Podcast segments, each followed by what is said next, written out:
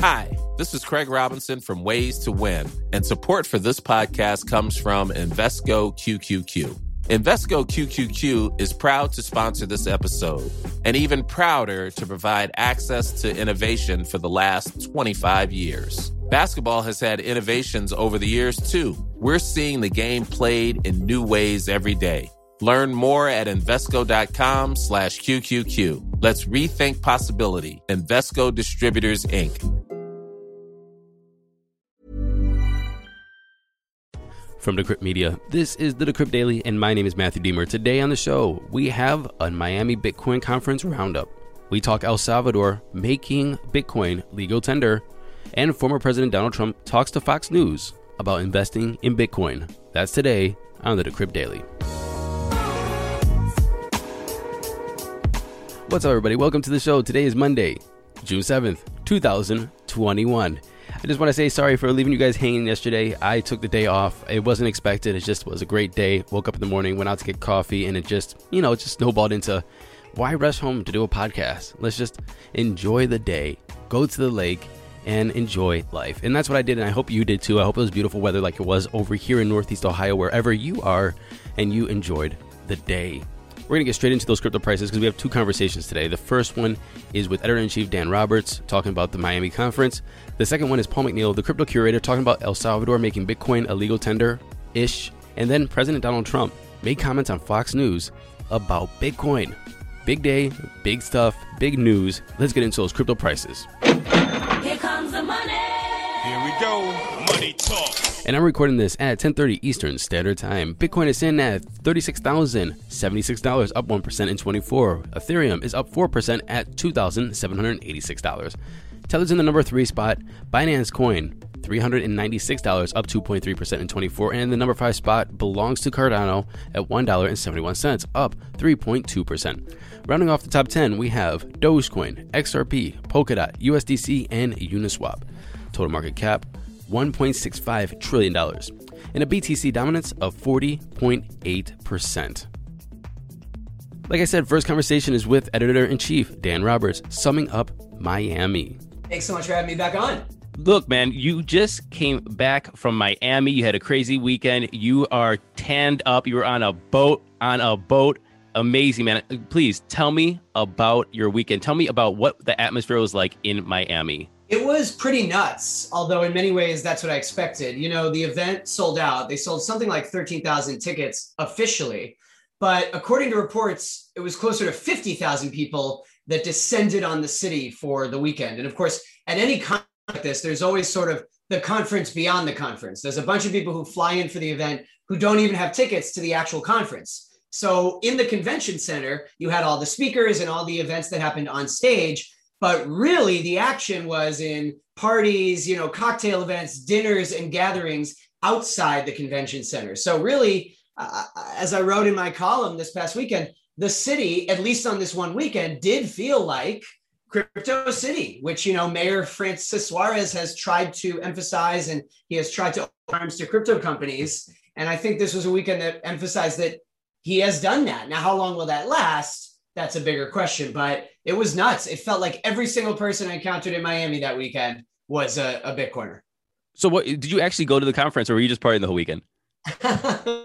yes, I went to the conference. Okay, and it's funny a number of people who were there who never even set foot in the building.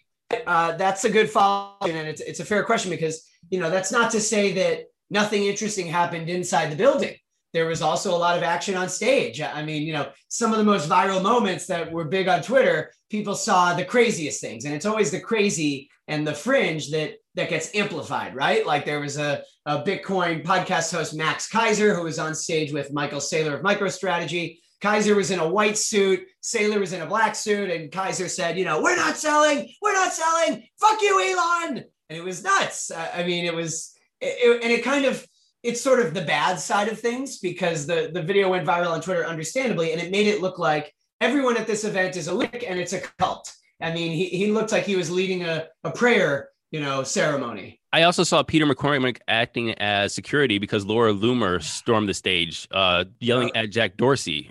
Did you see that? Yeah, uh, I, I was in the building during that, and kind of crashes things, and that's what she's become known for. This far right activist, and you know, talking about free speech. Now, the irony there is her tweets are all about Twitter. Jack's not there Twitter. Uh, I mean, you know, I think for the most part, when Jack does his Bitcoin talk and puts on his crypto hat, really usually operating as CEO of Square. I mean, Twitter hasn't done anything with Bitcoin yet. Now, it might eventually, but from what I hear, he's had a much easier time having Square, you know, embrace Bitcoin than the other company he's CEO. He's there screaming about free speech on Twitter, and the people in the audience are like, you know, we're here to hear about Bitcoin and Square. So, and of course, Square, you know, broke some news. There was a little bit of news broken here and there, but um, I think really the the biggest feel that I that I got from the weekend is it's bigger than it's ever been. And of Mm. course, people are going to make fun of the fringe things that happened and all the craziness. But you know, you get fifty thousand people flying into a city for a Bitcoin weekend. It's hard to dismiss that. I mean, even for Right. skeptics, and I saw a lot of tweets from people being like, you know, thing is a joke, or what a joke, or it's a cult. It's like, okay, but fifty thousand people came for it, and Right. it's it's hard to just dismiss that out of hand. Well, So, what were other bigger takeaways besides the gossipy, besides the uh, you know the the tabloid headlines sort of sort of things? What were your biggest takeaways of the actual blockchain tech uh, movement?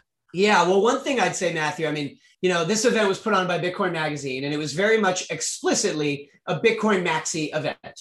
I mean, these are people who think there is only one God, and that God is Bitcoin. I mean, we know about these people.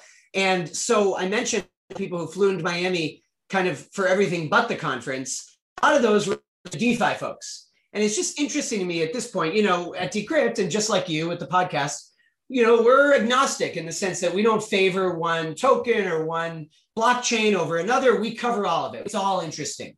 And to me, at this point, it's kind of crazy to me that there are still so many people, and there are, who can try to just ignore everything other. It's like we're going to pretend Ethereum doesn't exist.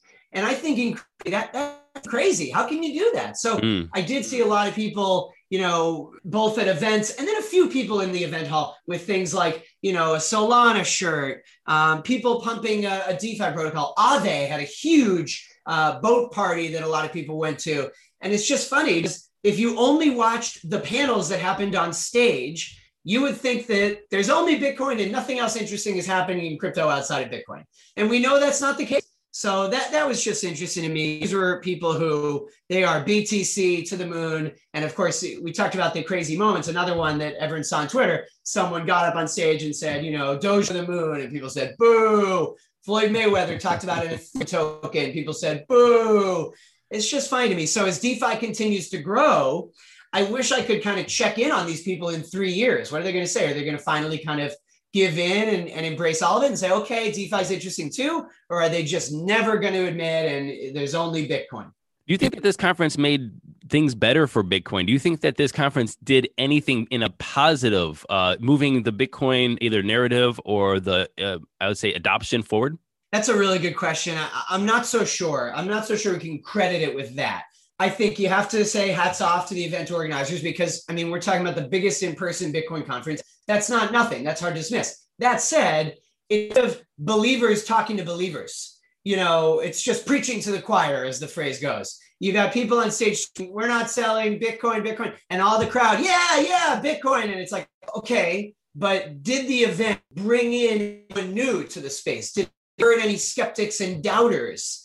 Uh, you know, I, I, saw it. Uh, again, I think it's people jumping up on stage talking who are already huge Bitcoin believers saying Bitcoin is great. It's like I often tell the editorial team at Decrypt, you know, I say, I don't need us to write up stories about when Bitcoin CEOs or Bitcoin investors go on TV and say Bitcoin's going to go up big. Of course they do. You know, Bitcoin man say Bitcoin going to go up more. Of course. So, you know, someone like um, the CEO of Kraken, Jesse Powell, was on Bloomberg TV recently saying, you know, Bitcoin's going to go to 500,000. Okay. Of course he says that. You know, he holds a lot of Bitcoin. So I think you asked the right question. And I'm not the answer could be yes, that it that it spurred more adoption. And by the way, I mean, you got 50,000 people in Miami for a Bitcoin conference and still it didn't budge the price. Still a Mm. down weekend for Bitcoin. I don't know what that says. I guess that some of the bearish stuff is outweighing the very bullish fact that there was a huge conference happening. Either, either that or all the whales are in Miami not trading over the weekend to pump the price.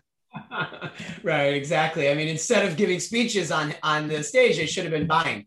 Exactly, exactly. Last question is: Would you go again? And if somebody didn't go and they were considering to go, um, would you tell them to go next time? Yeah, well, uh, I'll tell you, the organizers have already started promoting Bitcoin 2022, and they're selling early bird tickets, which I think is funny, although a little. I think it's savvy and smart, but also kind of dumb because it says on the page date TBA and TBA.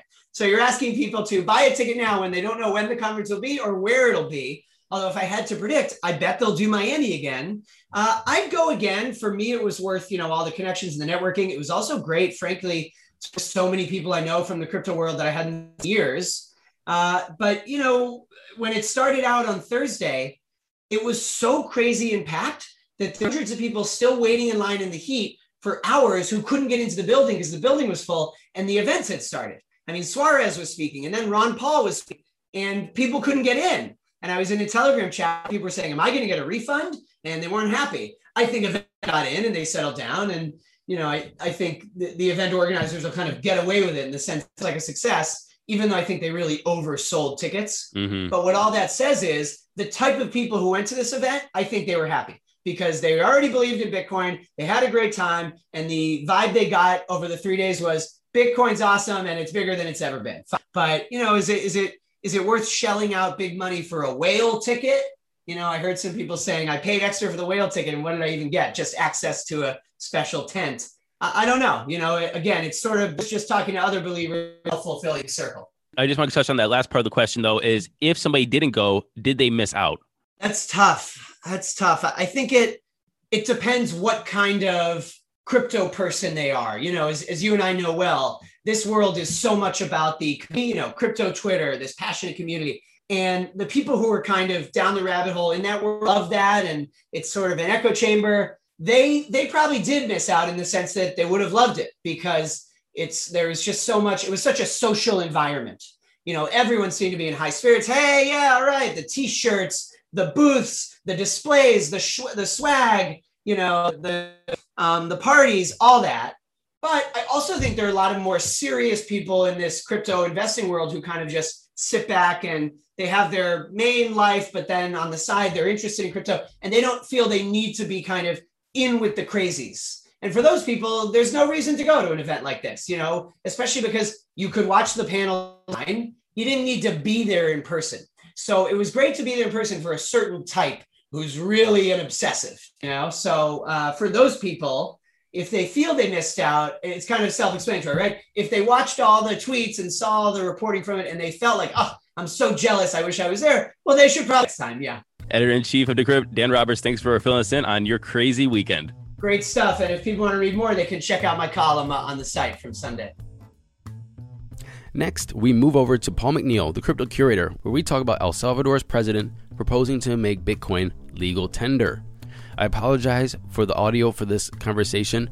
I didn't realize my mic wasn't plugged in. What a rookie newbie mistake. I apologize. Still a good conversation. Paul McNeil, the crypto curator, welcome to the show. Hey, man. Thanks for having me on, man. All right, so uh, we just debated this whole thing for about seven minutes before we even press play on this, but we have to go back to to the beginning. El Salvador's president says that he's going to propose a bill to make Bitcoin legal tender. Can you explain what is going on, real quick, please? Sure, sure. So what's happened is that thanks to Jack Mallers, who is just a beast, this dude is just getting everybody on board. Uh, he worked with the president of El Salvador, and they decided to make Bitcoin a legal tender in El Salvador. Now, that decision, while it's been made, it still has to go through a process, which he has to submit a bill to Congress, and Congress will need to approve it. If Congress approves it, then Bitcoin becomes legal tender in El Salvador. So that's where we sort of sit right now. Okay, so what what does that mean? Why why is making that legal tender even important? Because what it does is that, like in Japan, Japan, the news, if people can remember way back when, I think it was like 2017 ish, 2014, I don't remember the actual year, but they came out and said that Bitcoin was going to be legal tender. And then the news was reported Bitcoin's legal tender in Japan. This is amazing. And then they got backtracked and said, no, no, wait, wait, wait. It's not legal tender. It's uh, you, you, can use it as a money in Japan. So it didn't receive legal tender status. When you have a currency that receives legal tender status, it means that you can pay your debts in government that with that money. Now, it doesn't force businesses to accept it, but it does say if someone wants to transact with it, they can. But again, it's for the government side. That's where the legal tender part comes in. And what does that do for taxes? Well, for taxes, for this asset in particular, here in the United States, it's treated as uh, as a commodity, which means that if you trade with Bitcoin, then it's going to be taxed. If it's a currency, it's not taxed. And what the president came out and said again on Twitter and reiterated was that if this bill does pass Congress and Bitcoin does become legal tender, there is zero capital gains tax because it's actually currency, not a commodity. Okay, so I'm getting a lot of mixed signals here, and I'm trying to figure out, actually, try to read through the BS, and I feel that this is a little bit of BS. So CSNBC tweets El Salvador becomes the world's first country to adopt Bitcoin as legal tender. The headline of the Decrypt's article here says El Salvador's president wants Bitcoin as legal tender. So it seems as though there's a little funny business going on with the media. Yeah, the media does this though. And what I was trying to get to is if you can think about the United States when we have presidential elections, when they start calculating who won, and you see it on CNN and you see it on all the other channels, Fox, everybody else, they will declare a winner before all of the votes have been counted. How are they able to do that? Because statistically, based on where they've gotten certain votes and yada, yada, yada, they come up with this huge mathematical thing and they say declare a winner, even though 100% of the electorate has not been counted. I think this is what the media is doing here. They pretty much have calculated that this president most likely will get this bill passed through Congress. Therefore, they say it's legal tender. That's what they're doing, in my view, and that's what they're doing. Now, can Congress come out and throw some wild loop and say no? Maybe, but it doesn't look like that because the guy's wildly popular there in El Salvador, and it looks like he's going to get this through. It sounds like media funny business, and it also sounds like Bitcoin hype. Look, I, obviously I'm here for a purpose. I'm, I'm, here as a Bitcoin blockchain advocate, but I'm also, uh, you know, trying to look at things as they are. And as it is right now, Bitcoin is not a legal tender in El Salvador. Bitcoin is a bill to become legal tender. We're reporting on it incorrectly, and this seems like more Bitcoin hype. It just seems like another tag headline to maybe boost, raise, pump the Bitcoin price uh, to get all of the um, advocates on board to say, "Yeah, moon." I, I hear you. Think about this. Back in 2008, 2009, when the Bitcoin paper was released, I'm sure a lot of people said the exact same thing. Listen, oh, this is hype, you know, this magical internet money, blah, blah, blah. They dogged it, they slammed it. 10 years later, 11 years later, 12 years later, where are we? Sometimes, yes, media and everybody else likes to project certain things. And so we're looking into the future. This, as I told you, I believe, and this is my my true belief, we will look back on this day as the day this decision changed everything in Bitcoin. This is why I think Jack Mallers reported one small step for Bitcoin, one giant step for mankind. This is a big event that people are not really realizing as a big event. That's just that's my that's my take on it. And we can call that media funny business hype and all this other kind of stuff. I don't think it's hype. I think it is a legitimate move that Bitcoin is being even talked about as a legal tender in some country. Some country has just now gotten off zero with Bitcoin on their balance sheet. This is not a small deal. It's a big, now people say, oh, Salvador, look at it on the map. It's a little small country. I get that. But guess what's going to happen once it happens and people see the results? More and more will happen. And then can we look back and say it was El Salvador that made that decision? Yes. You said that we're going to look back and say that this is a big deal, that this is a big deal, that El Salvador started the whole thing. What is the thing that they're starting? They're starting the adoption now. Greg Foss at the Bitcoin conference said this, and I think it's critical people get this understanding. Digital asset, digital currency. Bitcoin will become a global reserve asset. That is not a question. That is a fact, a global reserve asset for it to become a global reserve currency, like the dollar to be the reserve currency of the global, that's going to take decades. But for it to be a global reserve asset, things like this, when they develop, it's helping that narrative, it's helping that become reality. Again, El Salvador, small as they are, putting Bitcoin on their balance sheet is a big deal. It's like Miami putting Bitcoin on its balance sheet. Listen, if give it some years, If it turns out to be great, it's going to be a really good thing for Miami, and other cities are going to wind up following it. Same thing for Michael Saylor. Michael Saylor was the first company to put Bitcoin on their balance book for their treasury reserve asset, and look what's happened. Other countries have, I mean, other countries, other companies have followed suit. As a matter of fact, $11 billion of Bitcoin are on companies' balance sheets and 32 companies, and that was all started from Michael Saylor. It's going to happen. Paul McNeil, Crypto Curator, thanks for coming on the show. And um, this is interesting news. Let's see if it's actually exciting news if that bill passes. Awesome. Thanks, man. And finally, former President Donald Trump goes on Fox News to talk Bitcoin. He has some comments. And my ask to you is my ask to you about all kinds of things. Listen to what he has to say and write me an email, Matthew Aaron at decrypt.co. Tell me what you think about his comments. I'll read them on air tomorrow with other comments I asked for before. Here's his statement. The opening bell for Wall Street is about to ring. I'll ask you one last question. You don't like Bitcoin? You wouldn't invest in Bitcoin? Do you invest in the stock market at this moment? So, not at this moment. I think it's high. Uh, so, I have not invested in the stock market at this moment. I have in the past, but I have not at this moment. I think it's high. Okay. Uh, Bitcoin, I, I just seems like a scam. Uh, I was surprised. You know, with us, it was at 6,000 and uh, much lower. Uh, I don't like it because it's another currency competing against the dollar. Essentially, it's a currency competing against the dollar. I want the dollar to be the currency of the world. That's what I've always said.